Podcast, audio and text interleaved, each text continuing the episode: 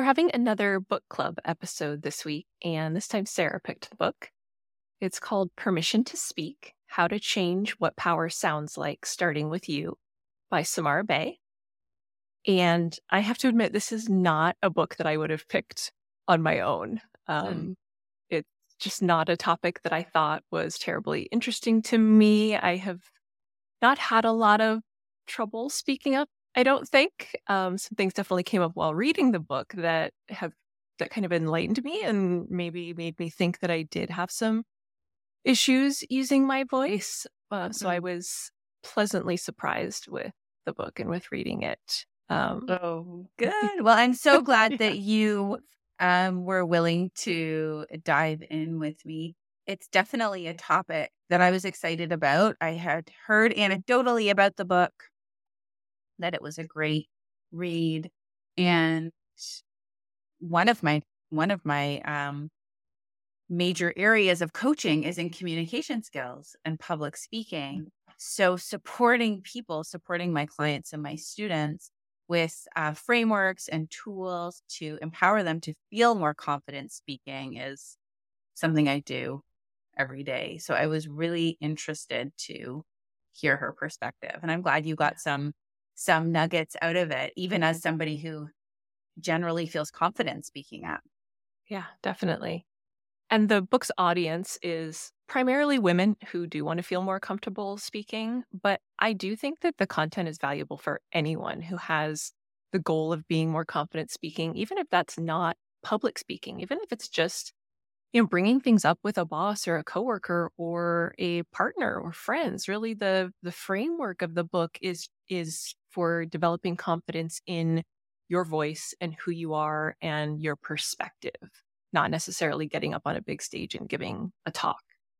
Yeah i agree with you 100% and really she wants us to examine um, what we see as being a powerful, what society generally deems to be a powerful, authoritative voice to really challenge that assumption and broaden the range of what we accept as uh, powerful, confident voices. So I completely agree with you.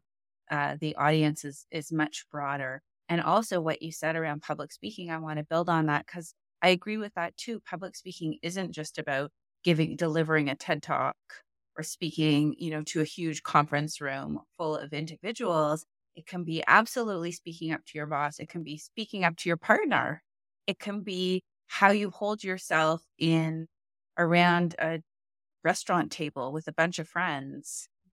It can be really any kind of instance where you're giving yourself, to use her words, permission to voice what you want to say in a way that feels honest and where you're not holding back.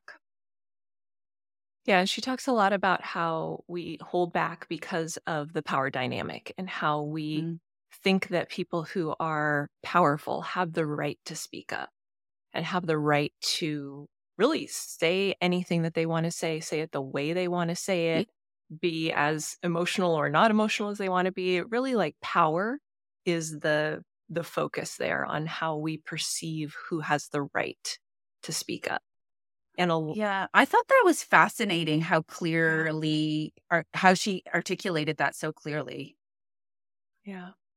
Yeah. The history of yeah the way that that has been built into our society and into how we perceive literally everything was was really fascinating. I found that really interesting, and a lot of it focused on um, our pitch and that lower voices are um, kind of perceived as more powerful, whether we mm-hmm. realize it or not. And that was something that I that really kind of hit home for me because my voice was something that I like. I didn't like to hear it on recordings. I always thought it sounded, you know, like a chipmunk or you know, high pitched, and I didn't really realize that the reason that I felt that way was kind of this baked in misogyny and mm-hmm. um, distaste for higher pitched voices. Even though I don't have a very high pitched voice for a woman, I actually have a little bit of a lower voice mm-hmm. naturally. But still, when you hear your own voice, it it doesn't feel powerful. It doesn't feel strong, and so that was something yeah. that really hit home for me. Yeah, and I want to pause on that. You mentioned your the previous relationship you had with hearing the sound of your voice and how you used to not like listening to the sound of your voice and how that your relationship with your own voice has evolved because you've you know been on podcasts you you speak more so you have that experience now listening to yourself and i think it's such a good place to pause and comment on the fact that it's so common for people to dislike the sound of their own voice yeah and where did I read? Yeah, I read it was actually a Harvard teaching hospital. And this is a very recent study from 2023, uh, interviewed 1,500 individuals, and 58% of them said that they didn't like listening to themselves. 58%. And I mean, it's our voice. We should really, at the very least, accept it right? Have a level of acceptance and appreciation for it. So it's very common to not enjoy hearing the way we sound or for people to this will happen in my classes when I record folks either audio or video and then they have to record themselves. There's a collective laughing and a cringe. Oh, I don't want to mm-hmm. have to hear that. So I think the book is important. I think the subject is really important because I think there's a lot of freedom to be found in knowing our the way our voices sound and accepting them for what they are. And if we want to make modifications, tweaks, evolve our voice, broaden our range, great. So it's not a, it's not just accept it the way that it is and never change. um, but that process of of self acceptance and then chosen evolution, I think is is valuable because we'll just accept ourselves more and that's just going to feel good. Yeah. And, you know, I think we don't hear our own voices very mm-hmm. often. We hear it in our head, but we don't hear what other people hear. So it's unnatural. It's it sounds weird when you hear a recording of your own voice. So I think the best thing to do is to record yourself a lot and listen to it. And mm-hmm. that can feel weird. You know, I, I obviously had an excuse with having podcasts and then having to edit them. I heard my voice a lot and that got me over. It really got me over mm. hearing it. Now it doesn't bother me at all. But you don't have to have a podcast. You can just, you know, read a book into your phone, record yourself doing that and listen back to it. You know, whatever you want to do, whatever you want to read, just get used to hearing your voice and hearing your cadence, hearing how you you know, say different words or like places where you get nervous, whatever that is, you know, mm. um, mm. just getting comfortable hearing it and getting that feedback. It's like, you know, football players, they watch the tape, you know, after the game and they see how they played and they improve. And you can do that by mm. recording your voice. That's such a brilliant idea. I love that exercise. So, a couple of other things that came up for me um, while listening or reading the book was um, times when emotion kind of overtakes you when you're mm. trying to speak. I don't know um, if everyone has this, but my sister and I both have this thing that if we feel like we're in trouble or if we are disappointing an authority figure, we immediately start crying. Like, mm. can't stop it from happening. And I haven't been in this situation in a long time because I don't really have a lot of people that are authority figures over me anymore, but it was definitely an issue when I was younger.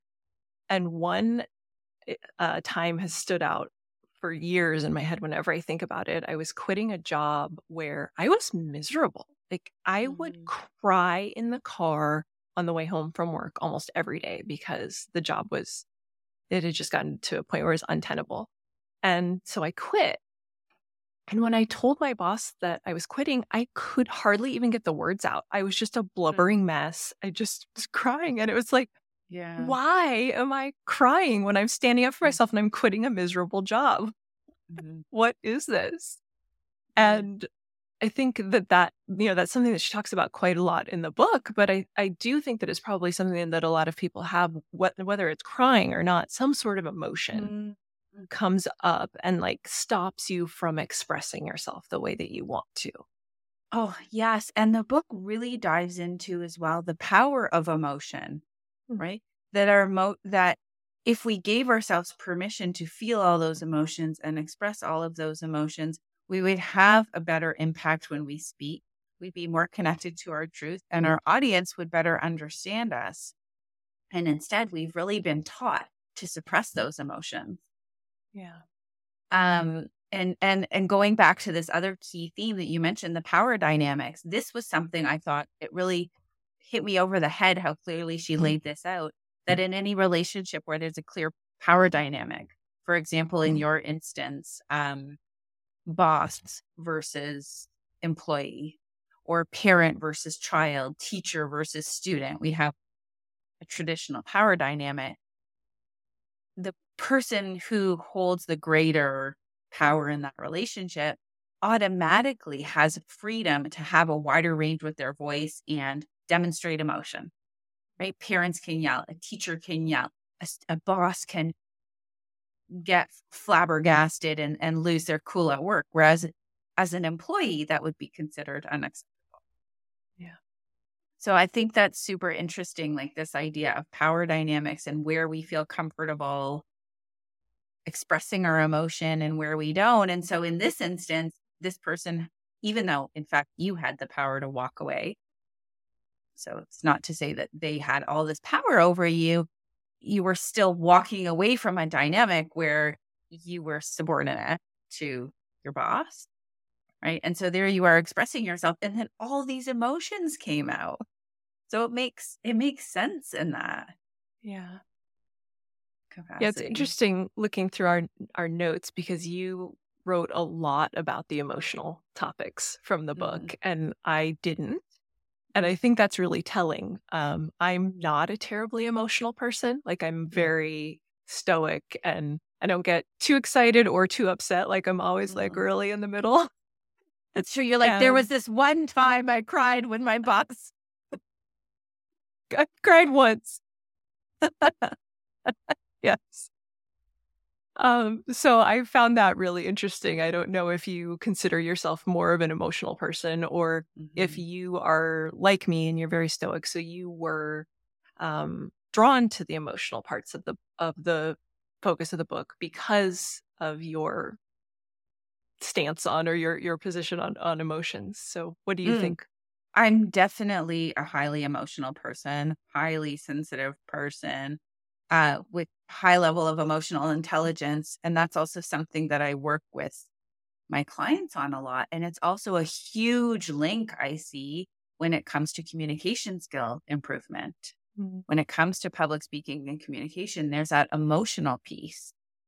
Right? It's not enough just to go and learn all the tools and the frameworks and the strategies. You can go on ChatGPT and say, How do I become a more confident public speaker? get a list of suggestions. But guess what? If you have, you know, real fears, anxieties, concerns, uh, insecurities, etc., around using your voice, around speaking up, sharing your message, all of those structures and tools will only get you so far. And so, the, you're right; those elements of the book really spoke to me, and I found them very truthful and very uh, re- revelatory. It, it's not just a passing thing. Oh, manage your stress and you'll be so much better at public speaking. Really is a, a huge deal. And I found this, the elements of the emotion so interesting that she said, broaden your, broaden your range of, or broaden your access to these emotions, your ability to name them, your ability to feel them, and then bring those to your speech. These are my words, not her exact words but bring those to your speaking in a controlled way, right? in a deliberate way, and you're going to have a bigger impact. Because that's also something I see often. People will come and say, Well, I want to be a better speaker. I want to be a more professional speaker. And then there's a rigidity, there's a monotonousness, flatlining because we want to sound professional. We don't want to sound over emotional. And God forbid, quote unquote crazy, right? The way women are often deemed. Uh, and in the process, we have less of an impact. The audience can't connect to us. It sounds boring and, and we're not expressing the actual truth. So something is missing there. Yeah. And I think that's really the trap. And she goes into this quite a bit that women are trying to match the way men have spoken And in mm-hmm. doing so, have, you know, flattened their emotions, flattened their tone, you know, reduced their pitch, gone for, um, you know, mimicking what they have seen men in power do. And that has taken something away from their power. And it's a bit of a trap because, as you said, women can be labeled as crazy or over emotional or, you know, unreliable or whatnot if they do display quote unquote too much emotion. And I think the key there is building the confidence in you and your message so that you can use the emotions intelligently, use them strategically. Mm-hmm. You know, you wouldn't want to be like me and get up on a stage and just start crying. you know, you need to mm-hmm. uh, you need to use the use humor and use compassion and use vulnerability at the right points in the message. Mm-hmm. And you have to have the confidence and the control over your message to do that. Mm-hmm. Absolutely. Um, I like everything you just said. I want to build on at the beginning, you talked about was something around around like care you have to care about your message or care about the impact of your message so i think that's a really key part that i that i've experienced for myself and for my students and clients that often a shifting moment is figuring out why does this message matter to my audience this isn't about mm-hmm. me being so amazing on the stage, be sounding so amazing on the podcast and dazzling everyone really is about what's important about what I'm sharing for my audience. How can this little bit of information or big piece of information improve their lives? And when you're clear on that, when you can name that yourself and really stand in that, then the spotlight can shift from, oh, putting a light on myself, um, wondering how good I sound, assessing, criticizing, taking that light and instead shining it outwards and saying, is this landing on my audience? Do you, can you feel what I care about here? Right. Am I communicating this? Do you get this? Yeah. Because Taking I mean it. Yeah. Yeah. Shifting the focus. Absolutely. I watched a documentary recently um, about uh, it was a journalist who was investigating some crimes and she had to go up and like knock on doors of strangers and like retired police and it was really uncomfortable and potentially unsafe and she's you know talking about how it makes her so nervous and whenever i watch things like that i'm cr- like cringing that they're going up to the stranger's door and knocking like this is something that i would never want to do right mm. and she said this is one of the hardest parts of my job but i think about the people that I'm trying to help. And mm-hmm. that's what gets me to go and knock on this door. And I thought that was really powerful because it, it is, you have to take the pressure off of yourself, take the focus off yourself, and think about why am I doing this? Yes. All right. So that was, so that's another key part of the book, I thought, was really thinking, connecting with your audience, connecting about, connecting to why your message will matter to somebody else. Mm-hmm. And talking about connecting, she mm-hmm. talks a lot about how there's a, a big connection between our voice and our breath. Mm. And most of us don't breathe very well. I know that sounds silly mm-hmm. because we breathe all day every day, but you know, we're we're anxious and we're stressed and we're, you know, hunched over keyboards and we're we're breathing very shallow. We don't connect with our breath. We don't breathe deeply we don't breathe through our abdomen anymore. It's it's a very like high and shallow breath. And she talks about how you have to get comfortable relaxing your abdomen to mm-hmm. breathe. And that is something that I was like, oh yeah, that's definitely hard because I've spent my entire life sucking my stomach in, right? And I've, i think most I've spent women, my I've spent my entire life sucking my stomach in. Yeah, as well. My entire yeah, I've never had in my mind a flat enough stomach even before I had kids, certainly not at never. The, I, in fact, the only time I I never thought about it was when I was obviously pregnant. Yeah. And I joked yeah. about it with some other women. Oh, it's so freeing because I can just let my belly be free. Yeah. And even though intellectually I might say, oh no, I want I'm going to accept my body and I'm not going to do that. it's a subconscious conditioning. Mm-hmm. Yeah. So thank you for sharing that you've also done that. I mean, I think everyone has uh, mm-hmm. to a certain mm-hmm. extent. Um, and she talks about how you have to actively not do that and yeah. stand in yeah. front of the mirror and be like, this is how a body actually looks. Like, mm. you know, we're not yeah. supposed to be sucked in and flat. That's not how bodies look. Yeah. And that you just have to get comfortable with that because if you want to connect to your message and you want to have control over your breath and be able to use your full voice, you can't be tense and sucked in. Yes. And so that that sort of tense, sucked inness, as demonstrated by the body, can be manifested in different ways that affect our speech, right?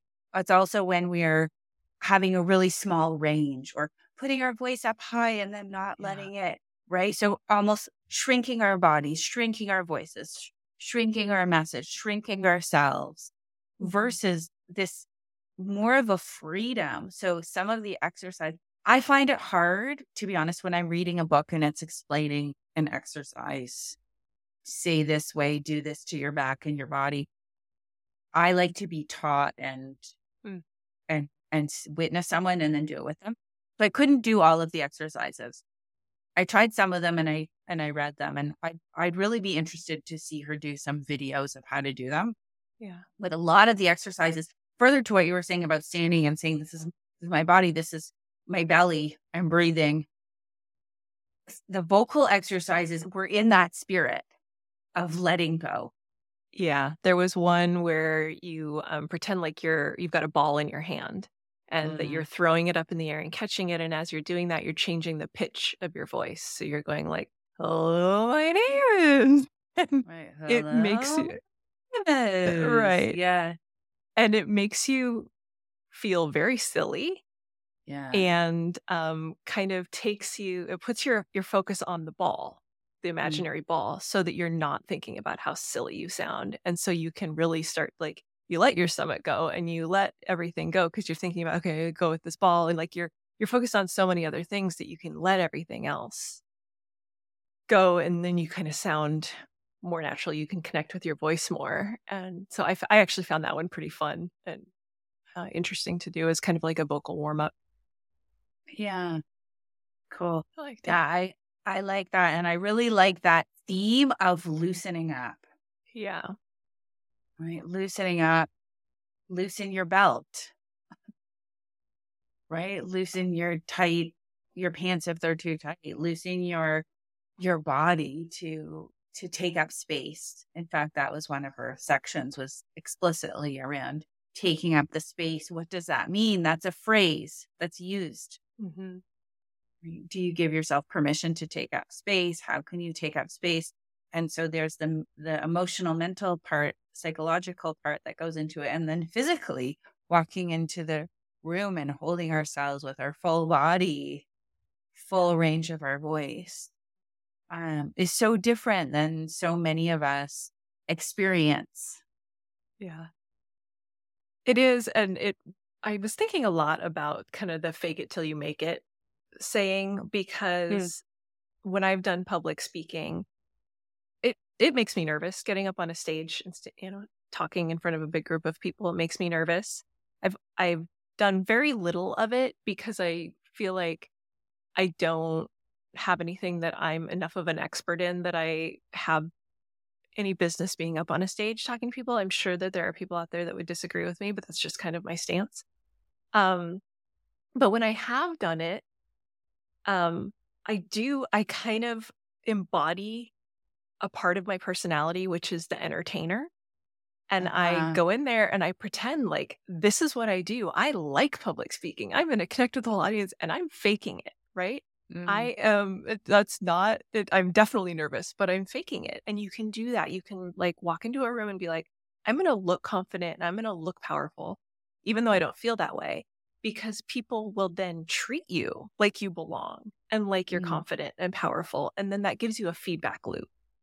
Then mm-hmm. you start to feel like, oh, okay, I actually do belong here. I actually am confident. And it, you know, you do that fake it till you make it, and you can kind of um, come in with more confidence and more presence than you maybe would have before. Mm-hmm. Mm-hmm. And so, have you had experiences where you feel that you're faking it less and you're just being? I haven't done enough public speaking to get there. I don't think I've only given three talks in my career. Um, but I mm-hmm. think in situations like this, like podcasting or it in groups where I'm having, you know, conversations about difficult topics or whatever, I've definitely become more confident and more um able to to take up that space and to be confident in my voice. But that's just come through practice. Mm-hmm. Yeah. And it's interesting that we're talking about this because one of our one of the things we designed for for these podcast sessions was to be unscripted. Mm-hmm. So we certainly prepare, as you mentioned. We have notes. I review, check out your notes. You check out mine. We we align on a topic, and then we're very free flowing. Right, we're we're quite fluid and we're quite in the moment. So that's not faking it. That's really presence versus the presentation. Yeah. Um, which is a different experience. I I I can do both Yep. especially when I'm teaching the prepared presentation.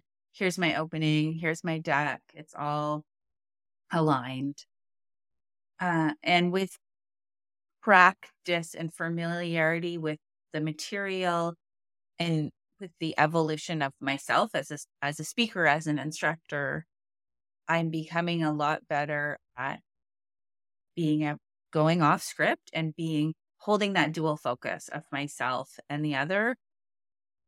That's also my understanding of speaking though. It's it's not delivering a ted talk.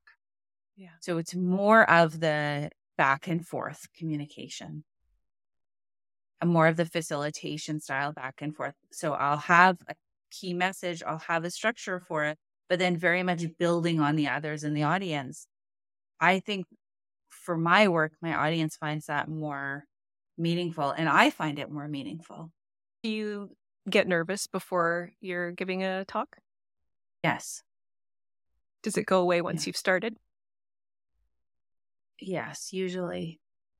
So it, it dissipates because I've prepared, but not prepared a script, but I've prepared what we've talked about. So we're going to have another session on how to our tips and strategies for public speaking. But for this session, for this moment, I would say my preparation strategies, how I prepare my material, how I prepare my connection to the audience, and how I prepare myself, my own brain, my own nervous system, my own body before helps manage nerves. I think a little bit of nerves are normal. Yeah. Of course. You're saying something, you're taking up time in somebody's life and time is val is precious. Yeah. Right? You're saying, listen to me with your valuable time. Spend time with me. And so you want I want it to be of value. Yeah. For them. It's normal to be nervous, but I don't I typically don't feel super nervous because I I feel good about what I'm sharing. I feel that it's grounded in something helpful. Yeah. What about you? So uh, usually when I have done public speaking, um, I'm definitely nervous before. I'm not nervous during, but I tend to be a fast talker. So um, I really I do need to work on connecting with what I'm saying and, and controlling that. But I kind of go into autopilot and I just, you know, present. And then at the end, I'm really not sure what I said. Uh-huh. I think that's pretty common. Yeah. Um, it has always gone well. I get really good reviews on my mm-hmm. talks, but uh, but yeah, I kind of blank out and go into my presentation, and at, the end, I'm like, okay, how'd that go? You know. Mm-hmm. One of the really hard things that came up for me in reading this was my bias about women's mm. voices. Mm. I wanted to dig into that a little bit because yeah, this more. is something that I've always had this um just extreme distaste for like baby voices just it really really grates on me and I've, you know, turned off podcasts that I wanted to listen to because of a female voice. Sometimes it's happened with male voices, but it has definitely happened much more frequently with female voices. And there's a quote in the book um, where uh, Samara says, Who among us has not chosen at one time or another to turn off a podcast with a female host because her voice was too distracting? I have. Mm. Mm-hmm. And I thought that was really validating to hear this expert who is like, t- you know, trying to tell us not to have yeah. all these biases and to not um, judge voices simply based on pitch. That she's like, yes, this is something that we all do. Um, mm-hmm. Um, this is an issue that is baked into society. It's baked into everything that we do. And I'm a little bit conflicted about it because I, you know, it, it, it I'm not going to stop disliking the way those voices sound, but I also want to change my view about, mm-hmm. you know, who has the right to speak and who mm-hmm. should be on a microphone. Yeah, and who and who can I learn from? Mm. Who can you learn from? Because also maybe you're missing out if there's certain people whose voices you don't you're resistant to listening to. Yeah. Do you have that issue? Do you are there voices that turn you off? Yeah, and I would say both genders. Because I don't like when for example, certain male podcast hosts who I I am imagining that they're being patronizing. Right? It's all about what sure. we're imagining those voices to be. So certain male voices that I'm imagining to be patronizing, condescending, too much of a kind of bro inside joke lingo that I don't, that I'm not a part of, immediate turn off. I'm not interested. Maybe there's something for me to learn, but I'm not going to learn it because, as you're saying, the voice rubbed me the wrong way and I had a judgment around it and then I shut it down. So I understand what you're saying. Yeah. So as I'm sitting here thinking about it, I'm wondering if part of it is just exposure that I need uh-huh. to listen to more female voices because I do, you know, the majority of the podcasts that I listen to are hosted by men. It's probably 80% of the podcasts that I listen to are hosted by men. I'm the opposite. Interesting. Think, yeah, around 80% are women. Yeah. So, well, I will work on that. I will listen to more female hosted podcasts and see if it's mm-hmm. just uh you know just like listening to my own voice if it's just something that i need to do more and then it will impact me less. And i think simply the noticing our own responses in a non-judgmental way. Oh wow i'm noticing that i'm resisting listening to this voice and i'm noticing yeah. that i'm judging this person because of the sound of their voice. Yeah. And and that's a normal human response and it's problematic ultimately if we're if we're judging and perpetuating biases and then and then limiting our acceptance um you know based on those biases so i think it's human and i think it's great to notice it challenge it within ourselves and see what's there. Yeah. I like the idea of framing it that, you know, what am I missing out on because I'm saying no to this? Yeah. Like, um, Samara also talks about a 2019 New York Times piece by author Ruth mm. Whitman. And the study concluded that women say they're sorry more often than men. Yep. But she said it's because women have a lower threshold for what constitutes offensive behavior. And I loved this mm. because mm. th- this is something that uh, that drives me crazy and I do it myself, but you know, you you you hear women do it constantly that they're immediately saying, "Oh, sorry." You know, they start like they start everything yeah. with sorry and you're like, "Why are you sorry? you didn't do sure. anything wrong." But the reframing here is that you know, maybe we're we're just trying to be kinder and mm-hmm. that we are um, that we have this lower threshold for offensive behavior. And we're saying sorry, not to say I've done something wrong, but to just be like, you know, having a, a nicer society. Yeah, it's acknowledging that you have in some way inconvenienced somebody. Right. Yeah. So that was a really interesting kind of shift for for me um in reading that. Yeah. yeah, about- I uh, I enjoyed that too. Imagine me, I'm not only am I a woman, but I'm Canadian. yes. Or where we come out of the womb apologizing. Um, so I've certainly felt shame over my yeah. propensity to apologize. I'm aware. And I have high emotional intelligence. So I'm pretty aware of my impact. And and I care. I don't want to inconvenience yeah. Mm-hmm. someone. So it can come out. I like the way she says it too. It's it's not doesn't necessarily mean the self-deprecating, oh my gosh, I'm worthless. Let me throw myself at your feet. It's not always so dramatic. It's just acknowledging that you have had an impact and you are aware of the other person's emotions. Yet yet it's received by most people as self I don't know if self-deprecating is the right word. What am I looking for? Self self-sacrificing. So yeah, self-sacrificing, self-effacing yeah. kind of a word. So I'm aware of it. Yeah.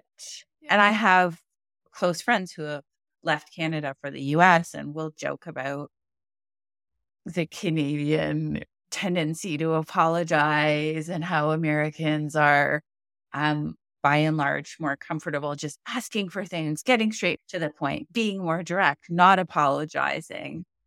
So there's that cultural dynamic. And she's not even Canadian and she's mentioned us. yeah, it's an interesting reframe. There's a lot of good reframes in the book. It makes you question a lot of assumptions about and, a lot of things. Yeah. And continuing on with that, um, the the reframe is that she warns us against assuming traditional male standards. Yes. So we think of saying sorry as something that's wrong because it's something women do primarily yeah. in, in the context that we're speaking about. And um, why isn't it wrong that men never do it? And we think of lower pitch as the default and the more powerful and not using upspeak and all of these things that we consider to be more female traits. Um, and then because of that, we think of those as things that we need to stop doing and to not incorporate in our speech because we default to the masculine standard as what is mm-hmm. right. So we need to reframe that and stop thinking about the masculine standard being what is correct or right or what we should aspire to. Mm-hmm. And in the book, she really talks about learning to use your voice in myriad ways. So you can lower your pitch, you can use more or less emotion, you can um, increase your pitch, you can use upspeak or not. You can become fluid with all of these different ways of using your voice so that in the right circumstance, you can use your voice as a tool mm-hmm. to achieve the purpose that you're trying to achieve. Mm-hmm. Yeah. It's not that you have to become somebody else. Right. Or you have to have your voice become a different voice than it is now. It's that you can, because this is a, this is a learned um, behavior. The way we speak mm-hmm. is learned based on learned habit. And so you can challenge those habits. You can shine a light on them and say, do I want to shift some of these? And do I want to broaden my range so I can have a different impact? That might be more empowering and more truthful. Yeah. Right? Might get my message across in a more truthful way. I found that this is going back to the emotions part, but it's building on what you're saying. I found that really enlightening around the fact that sometimes we, so when we're flatlining because we don't want to express our mm-hmm. emotions because we feel that we're in a less powerful position and we become more diminutive, there's often something within us, within the speaker, that knows there's another emotion, a deeper thing, a deeper truth. And, and there's that stifling it down to be quote unquote professional and to not uh, shake the waters or ruffle the feathers, right? Just to, and so there's a deeper knowledge or wisdom that's being ignored in service of conforming. That the way she described it was so beautiful. And so I think that's really, really worth questioning because then we're not being honest about what something that we know. And maybe that honest nugget is the thing that's going to really connect with someone else or the the element that's going to really open up the conversation in a new way. It's it's almost like you're just half expressing yourself yeah. because you're keeping so much of it under. Then I think about, you know, that example of you to your boss and you just kind of blah, right and start bawling because that was all bubbling there and it's really not surprising because i'm sure there was so many emotions in all the days and weeks and months before where you felt unhappy at work or undervalued or a number of ways that you felt that clearly caused you a lot of emotions that you kept at bay. And then suddenly in that moment, they all trickled out or poured out. Yeah, that's interesting. We are so concerned with not expressing emotion and we're so disconnected from it that it's going to come out at some point, right? And so mm-hmm. then it comes out in a way that you're like, oh, that isn't what I wanted. well, that happened. Whereas if we maybe got better at connecting mm-hmm. with it on a regular basis and expressing ourselves more frequently when things are not catastrophic, then it would be much more productive and healthier, and the outcome would be much better. Yes. Actually, a, a course that I'm in, a, a new leadership course that I'm taking, the session just the other day, the leader of this the course, the facilitator, who's a very well known um, instructor in, in leadership training, was talking about the importance of emotional intelligence in today's landscape. Essentially, our our previous models of leadership just are no longer working for us. We have huge, massive challenges in the world. And in order to face those challenges, leaders really need to feel more connected to themselves and be able to name what's happening internally. And he was saying that a recent study conducted a research on how many emotions people could name. And most people could only name three emotions, three feelings that they have. As a culture, we're very much out of touch with our emotions, men and women. And that's not a small thing and our voice is one way that that that we see that our voice is one manifestation as explored in the book and then there's so many other elements too there was one point where um Samara was talking about how leaders were judged based on how they spoke mm. and they had uh they did a study where they had people listen to a male and a female speak and they gave them no information about the leaders and they were just asked mm. to judge them based on how they sounded and they had them speak you know the same kind of like not non-emotional you know flat tones i guess and um, the woman was judged as being like a, a, good leader but cold or something like that naturally and, yeah and then when they had the female voice have more warmth I think, then she was liked better, but then seen as less of a leader, mm-hmm. which I think we all know. But there was another reframe in the book that I really liked where the female who was more warm in her delivery was seen as more compassionate and a team player and you know all of these things that we actually would want in a leader Mm-hmm. And that does make a good leader. So, this idea that we are, you know, going after this ideal of the, you know, non emotional, disconnected, strong leader, super controlled. Super controlled. Right. Yeah. It's, it's a false goal because mm-hmm. what makes a good leader is not that. It is someone who is connected and compassionate and a team player and mm-hmm. you know able to emotionally connect with their team members So I thought that was really interesting that this ideal that we have set up for ourselves is actually not a good goal. Agreed. Yeah, really agreed. One of the things that I kind of felt as I was reading most of the book was that everything kind of felt like a trap. It was like, be more authentic, but, you know, learn how to change your voice and you know mm-hmm. be emotional but not too like there's all these things where it's like you're constantly having to walk a tightrope yeah? Yeah and i think that is just an experience that a lot of people have especially women people color like a lot of people have to walk that tightrope all the time when they're mm-hmm. communicating um but i think by the end what i really came away with was that your voice is a tool and that what you're doing is not inauthentic if you are learning how to use it differently in different situations, or if you're learning how to harness your emotions to achieve a goal, it's not inauthentic because mm-hmm. your goal is authentic. What you, what your purpose is, is authentic and you are you're simply learning to use your your tools and yourself as a full self mm-hmm.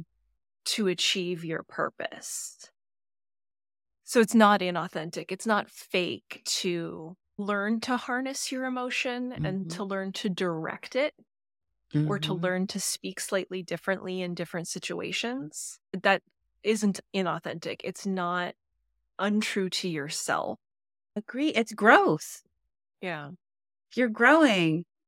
Why is it, would it suddenly be inauthentic to become a runner when you could walk?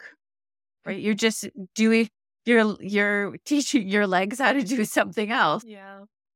Well, yeah. but I, I think there's a lot of messages that we get. Um, you know, like we can talk about code switching that some people have mm-hmm. to do where Yes. You know, when they're at work, they have to speak a certain way, and then when they're with their friends, they have to speak a different way. And there's there's it's loaded, right? There's a yes. lot of baggage that comes with that. So when we're talking about it in this sense, mm. I don't want it to sound like we're saying, you know, when you're giving a a speech, you need to change the way you're speaking to be accepted by the ones in power or mm-hmm. that you need to mm-hmm. change your emotions or how you mm-hmm. feel about something or how you present yourself for their approval or for their reaction that we're saying you need mm-hmm. to connect with your your full self which is going to include speaking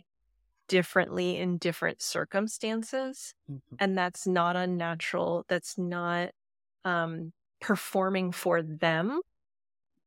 It's doing it for your purpose to get your point across and to achieve your goal. Ultimately, that was my big takeaway from the book is that your voice is something to love. And learning how to speak it with full emotion, with permission, with your belly hanging out, with with acknowledgement that other tones and pitches are available to you and giving yourself a chance to practice those. That is your voice. The gender you are, the particular background you are, the way, the places where you've grown up, where you've lived, all the influences you've had, the friends, the schools, the family, the storytelling, that's all created your voice. And I think the spirit of the book is to celebrate that own it, love it, it's yours. And at the same time, it's a vehicle of expression that you can continue to evolve and grow and use, as you say, for your purposes, for your goals, for the life you want to live. So, all in all, do you recommend the book? I do. I especially recommend the book if you do feel like you aren't confident in your voice, or even if you're in a friend group and you find that you don't feel comfortable mm-hmm. speaking up, you know, saying your ideas, whatever it is, it doesn't have to just be a professional situation. Mm-hmm. If you just find that you don't have confidence in your voice in any circumstance, whatever that is. I do think that this book will help with that. And I do think that there's a lot of biases that we don't even realize that we have that um, it calls out and that it was really eye opening to confront. Amazing. I second that recommendation. I highly recommend the book, certainly for anyone working in a corporate setting, uh, anyone in the workforce. There's a lot of pressure to, on the one hand, speak up, be articulate, show our leadership skills. And then on the other hand, there's a lot of baggage and stories um, that that many of us carry around what the sound of our voice means, how likable it is, uh, how compelling it is, and if we really have permission to use it. So I think the book offers a lot of really unique insights, practical tips, and a lot of really unique insights that, as you said earlier, could benefit just about anyone. Yeah. So highly recommend it. And we'll do a second episode with tips from the book on preparing for speaking, um, tools that you can use, and then some of our own as well. Absolutely. She has a lot of great ideas for uh, preparing for a big speech, connecting with our bodies, connecting with our emotions, managing fear and anxiety. And then Pam and I also have some tips up our sleeve. So we'll we'll combine all the suggestions and have a, a juicy episode on tips for mm. speaking.